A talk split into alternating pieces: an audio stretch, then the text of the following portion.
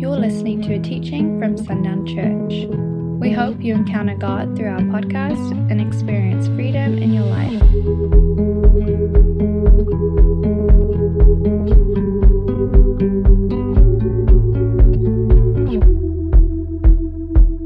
Church, just in review, and I, am very grateful for last Sunday. I'm grateful for what that was. It was necessary, um, but it, it also, there's just a lot that has been bubbling up in me because I didn't get to preach last Sunday. I got to share a little bit of a moment, but I didn't get to preach, and so I'm excited for this morning. And what we talked about several weeks ago is this recognition that He is making His appeal through us, church. He is making His appeal through us, and through personal pursuit through corporate pursuit, all of us collectively pursuing Him individually and corporately, this will be what breaks the ground. And now we have testimony of this. We have testimony of what it looks like. We have seen a city completely overwhelmed by people of all nations tribes and tongues that have come rushing in to encounter the presence of God that has rested upon this city. And it has spread. It is not just in Kentucky any longer, it is across the globe. It is not just in uh, the United States, it's not just in Kentucky, it's in Texas, across Texas. Campuses, college campuses, college campuses Probably the greatest place of controversy there has ever been. And probably one of the most fervent places trying to establish a kingdom of darkness and not a kingdom of light in our nation are experiencing revival. Public schools, not private schools, public schools are experiencing revival in profound and miraculous ways, not because of any one word, not because somebody is preaching just like they've never preached before, not because the best worship leader that's ever existed, Jay Winfrey, was leading worship in all of these places. Jay's been here the whole time. All right, so we know that's not it. And I mean that. Jay's the best. I'd play with him before anybody else.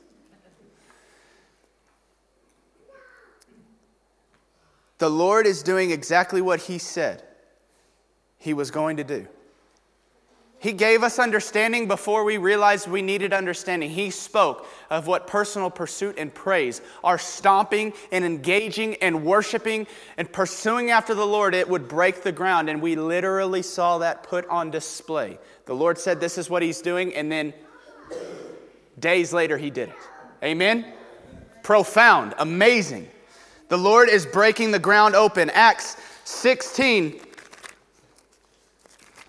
Verse 25 says, About midnight, Paul and Silas were praying and singing hymns to God, and the prisoners were listening to them. And suddenly there was a great earthquake, so that the foundations of the prison were shaking, were shaken, and immediately all the doors were opened, and everyone's bonds were unfastened.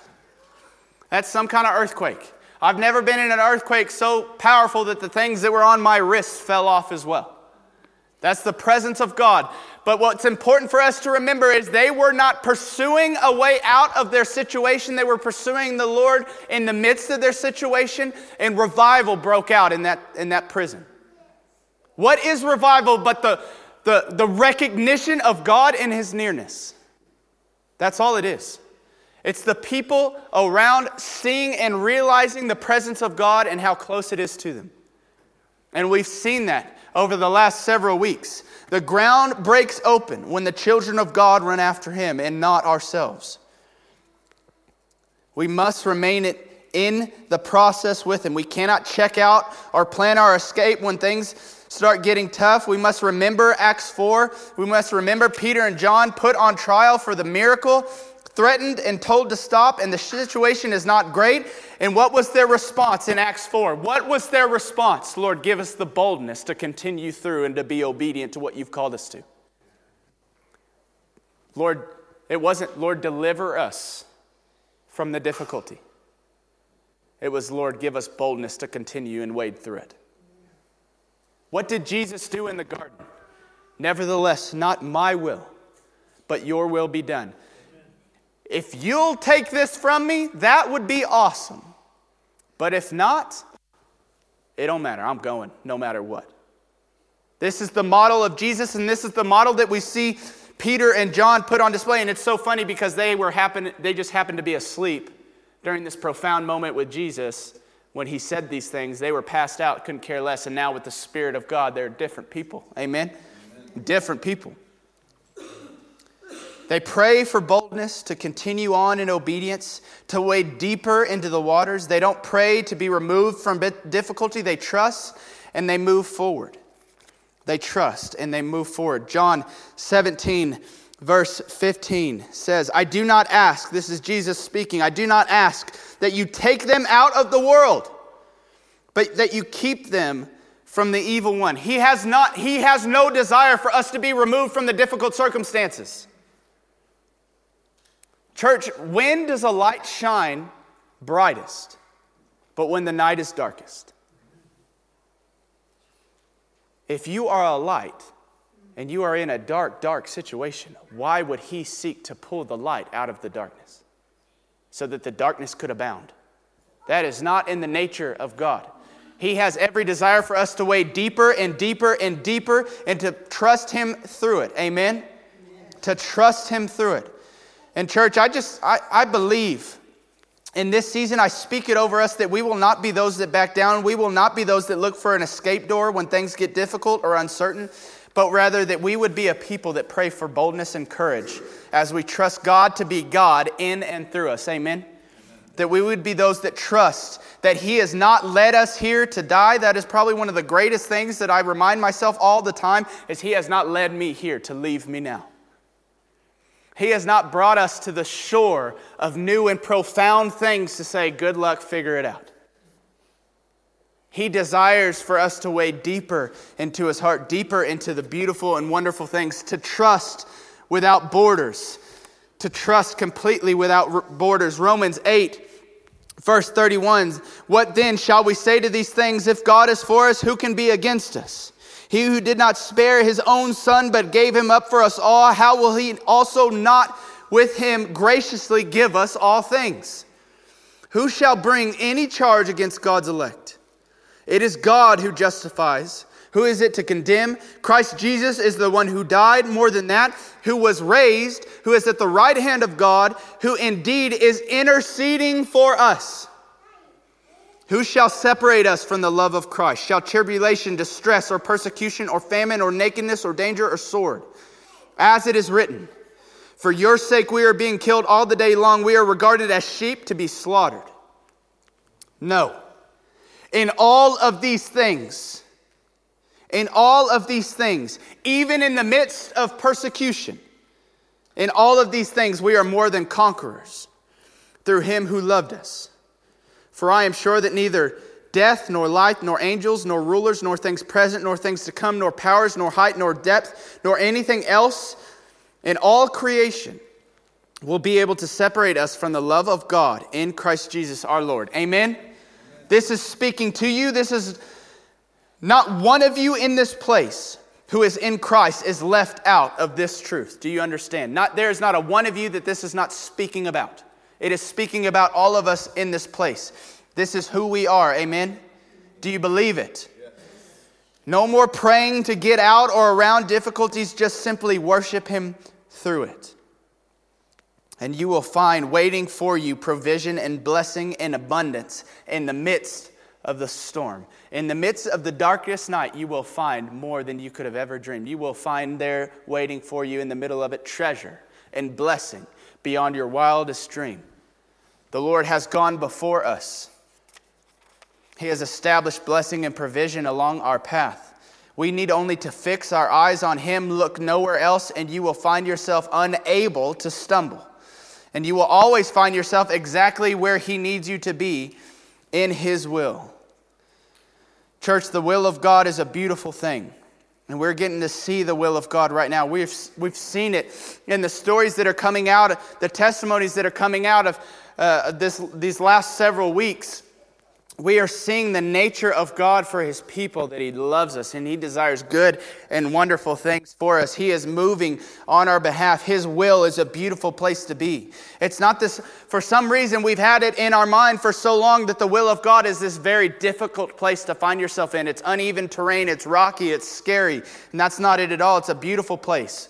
Colossians 1:16 says, "For by him all things were created in heaven and on earth, visible and invisible, whether thrones or dominions or rulers or authorities, all things were created through him and for him."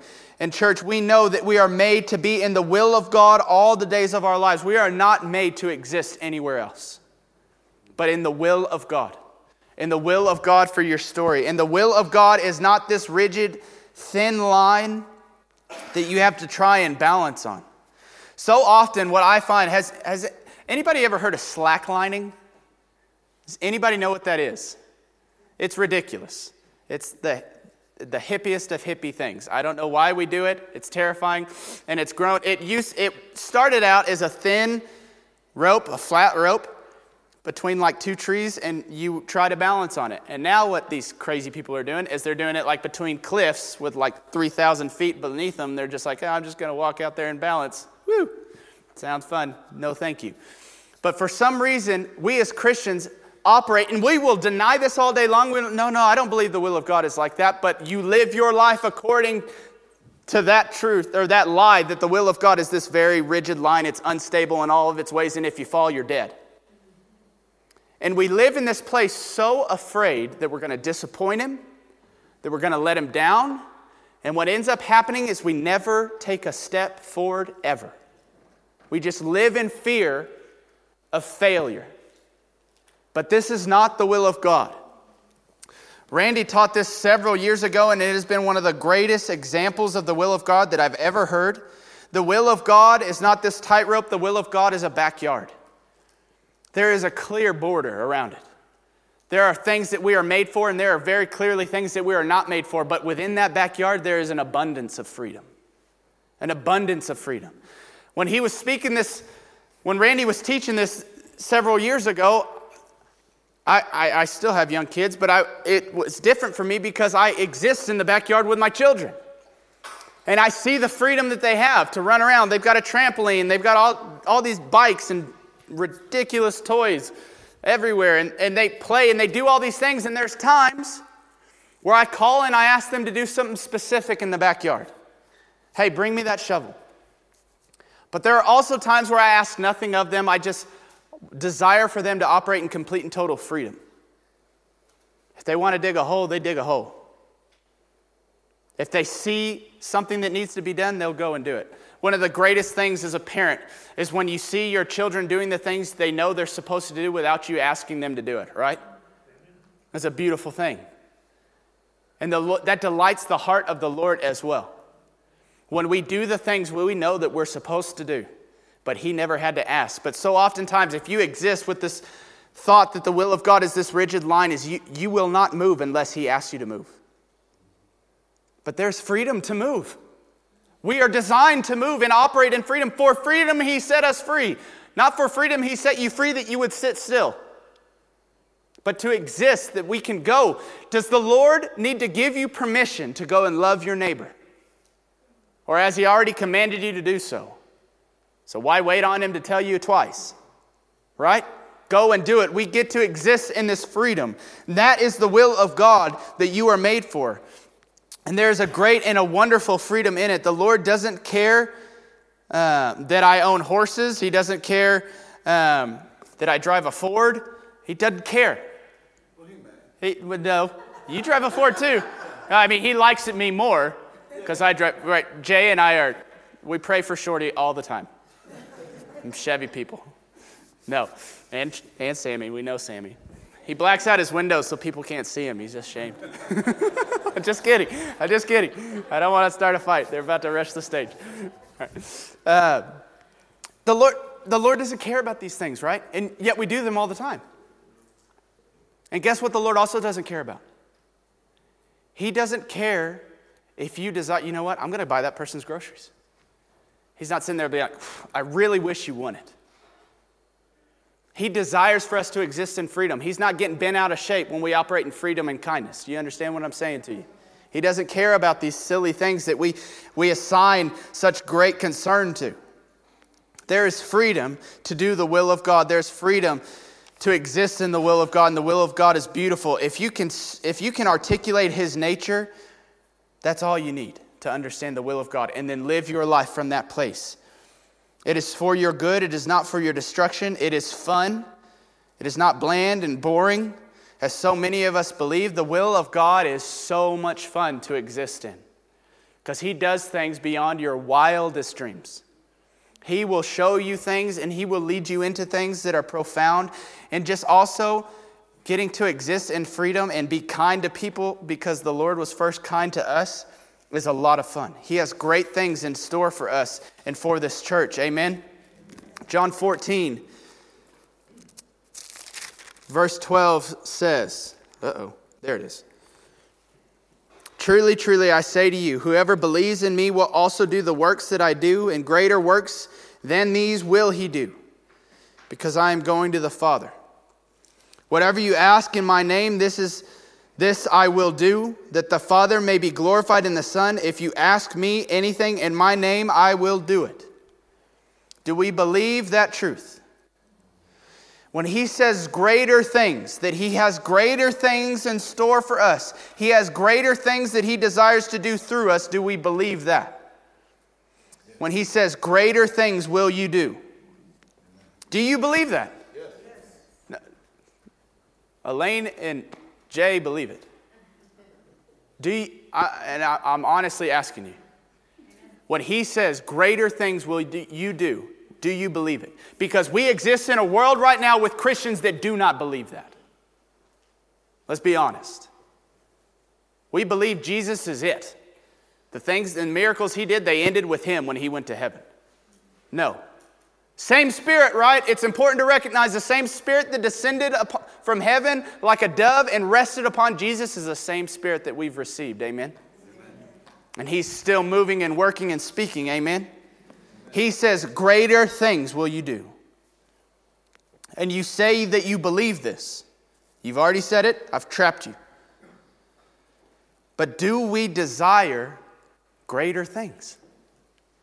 That's great that you believe that He'll do greater things through you. But what has to happen after that? You have to desire for greater things to be done through you. That's the next step. It's okay, it's great, it's wonderful to believe that He will do greater things, but the next thing that you have to do is desire the greater things. The Lord is giving us permission to increase our appetite in the things that only He can do, to shoot for the moon, to pray for the impossible, but for that to happen, you must first allow yourself to dream. Because we are entering a season, church, where this season right now, it belongs to the dreamers in the kingdom of heaven. Those that are willing to dream wild and fantastic dreams, that dream that this would be a city that looks more like the kingdom of heaven than a, uh, does a city and a state and a country. That as people enter the threshold, as they cross over the city limits, that anything that they d- dealt with would be gone and they would be delivered immediately, that they would encounter the Spirit of God before they even get all the way into town. Is that not a wild and fantastic dream? But this is the season where that is appropriate, and the Lord is desiring for us, the children of God, to be these dreamers that would dream fantastic and wild dreams, dreams that the world would say are completely and totally illogical and impossible. Hebrews 6, verse 13 says, For when God made a promise to Abraham, since he had no one greater by whom to swear, he swore by himself, saying, Surely I will bless you and multiply you. And thus Abraham, having patiently waited, obtained the promise. For people swear by something greater than themselves, and in all their disputes, an oath is final for confirmation. So, when God desired to show more convincingly to the heirs of the promise the unchangeable character of his purpose, he guaranteed it with an oath. So that by two unchangeable things, in which it is impossible for God to lie, we who have fled for refuge might have strong encouragement to hold fast to the hope set before us. It is impossible for God to lie. Do you believe that? And do you hear the, prof- the profound nature of that? That He made an oath with two unchangeable things, that being Himself. He didn't make it with us, He made it with Himself for us and then invited us into it. this unchangeable, unbreakable oath. God made a covenant with himself for us, and we are the fruit of this covenant, united with him again as sons and daughters filled with the Holy Spirit. Amen. This is the testimony of what he promised Abraham. This is the testimony of what he said he would do. And when the children of God, when we remain in Him, when we are abiding in Him, and when we speak, this is what the covenant says, and this is what He was desiring and establishing all those years ago through this covenant that He made with Himself, representing Abraham. All these years ago, He made this covenant so that when we speak, the children of God who operate in the Spirit of God, when we speak, things happen. Tell me what heir to a throne speaks and no one listens. It does not happen. When royalty speaks, when the authority speaks, everything, everyone, everything listens and things happen. And that is who we are. We are the children of God. We are the testimony. We are the fruit of this covenant that he made with himself. Peter's sermon, Peter's sermon before he he had, he had just received the Holy Spirit and then he immediately begins to speak. And what do we have? We have the birth of the church. We have the first fruits of what Jesus came to establish. Jesus being a representative of this covenant, we see what the Spirit has in store for us. Peter and John healing the lame man at the gates. This is the covenant that when the children of God speak, things happen. When Peter began to speak, having just received the Holy Spirit, the church was born. When Peter spoke again, a man who had been lame since birth began to rejoice and dance and praise God because he was healed. We have been invited into this covenant. And this covenant means, again, that when we pray, things happen. But what that also means, church, is that when we do not pray, things do not happen. It can't be one and not the other. It cannot be one. If you agree that when we pray things happen, then when we are silent, his hands and his feet, things don't happen. And we end up spinning around and around, going through the same lessons over and over, with each generation just running on this hamster wheel, nothing progressing. We are the hands and feet the vessel by which he makes his appeal. God makes his appeal through us. Do you think he makes his appeal through our silence and our sitting down on our hands, refusing to do anything in the kingdom? That is not the appeal he desires to make.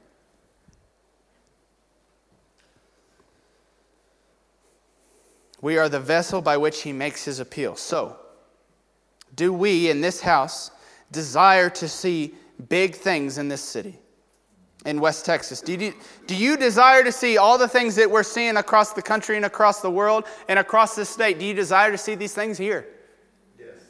That thousands upon thousands of people would run to him and encounter his presence and be so overwhelmed by his presence that they feel as though they could stay there the rest of their lives. Do we desire that for this, for this area, church? Well, how can that be if we do not dream for these things? If we do not pray for these things? Church, we want to see the impossible, but tell me, when was the last time that you asked God for the impossible? It's great that you want it. Now start asking for it. You want revival in sundown? Ask for revival in sundown. You want the presence of God to fall upon sundown, that it would be like a cloud that you could not see your hand in front of your face? Then pray for such a thing. Do you desire to see a people that do not know him drive in and, and encounter him just because they cross the city limits? And they would find themselves now a son or a daughter of God because they've encountered the presence of God and they can't ignore it? If you desire these things, then ask for these things. Sundown will not be a place full of people that do not ask God for the miraculous things. Or otherwise, it will just be another city with a church. I don't desire to be another city full that has this building full of people that come together and worship on Sunday and have a nice time, drink some coffee, eat some donuts. I don't care for that. I mean, I love donuts. More than that, right? Profound donuts. We need to be a people that ask for the greater things over this city, the impossible things over the city, because if we don't, who will? If we do not intercede for West Texas, who's going to do it? I'm telling you right now, in Wilmore, Kentucky, it will never be the same because of a group of 30 kids desired the deeper things of God. And they found themselves in the midst of the deeper things of God. They found themselves witnessing Second Chronicles as they usher in the presence of God by their rejoicing and by their pursuit of Him. And this cloud that falls upon them was so thick. But the beautiful thing now, because of Jesus, we don't ever have to leave it, as the priests did in Chronicles. They had to flee it. We get to stay and dwell within it. But it does not come unless we ask. He says, Greater things will you do, but we must desire the greater things, church. We must dare to dream and be bold in our prayer to Him, to pray boldly for great things with faith, without doubt. And you want to know how to put doubt to rest, recall the things that the Lord has already done for you. If you're having yourself, finding yourself in this place where you're doubting as you dream and you pray for the impossible things, just stop for a second and begin to write down and begin to articulate the things that the Lord has already worked on your behalf. And that will put the doubt to rest. And then again, begin to engage with the impossible things, with the greater things. We must desire greater things. We must dare to dream. We must be bold in our prayers to Him, praying boldly for greater things. He has given us permission to ask. He has given us permission to ask for greater things, and He has said that we are meant for greater things. So this seems pretty easy, doesn't it? He just desires that you would ask for the things that you are meant to steward, anyways.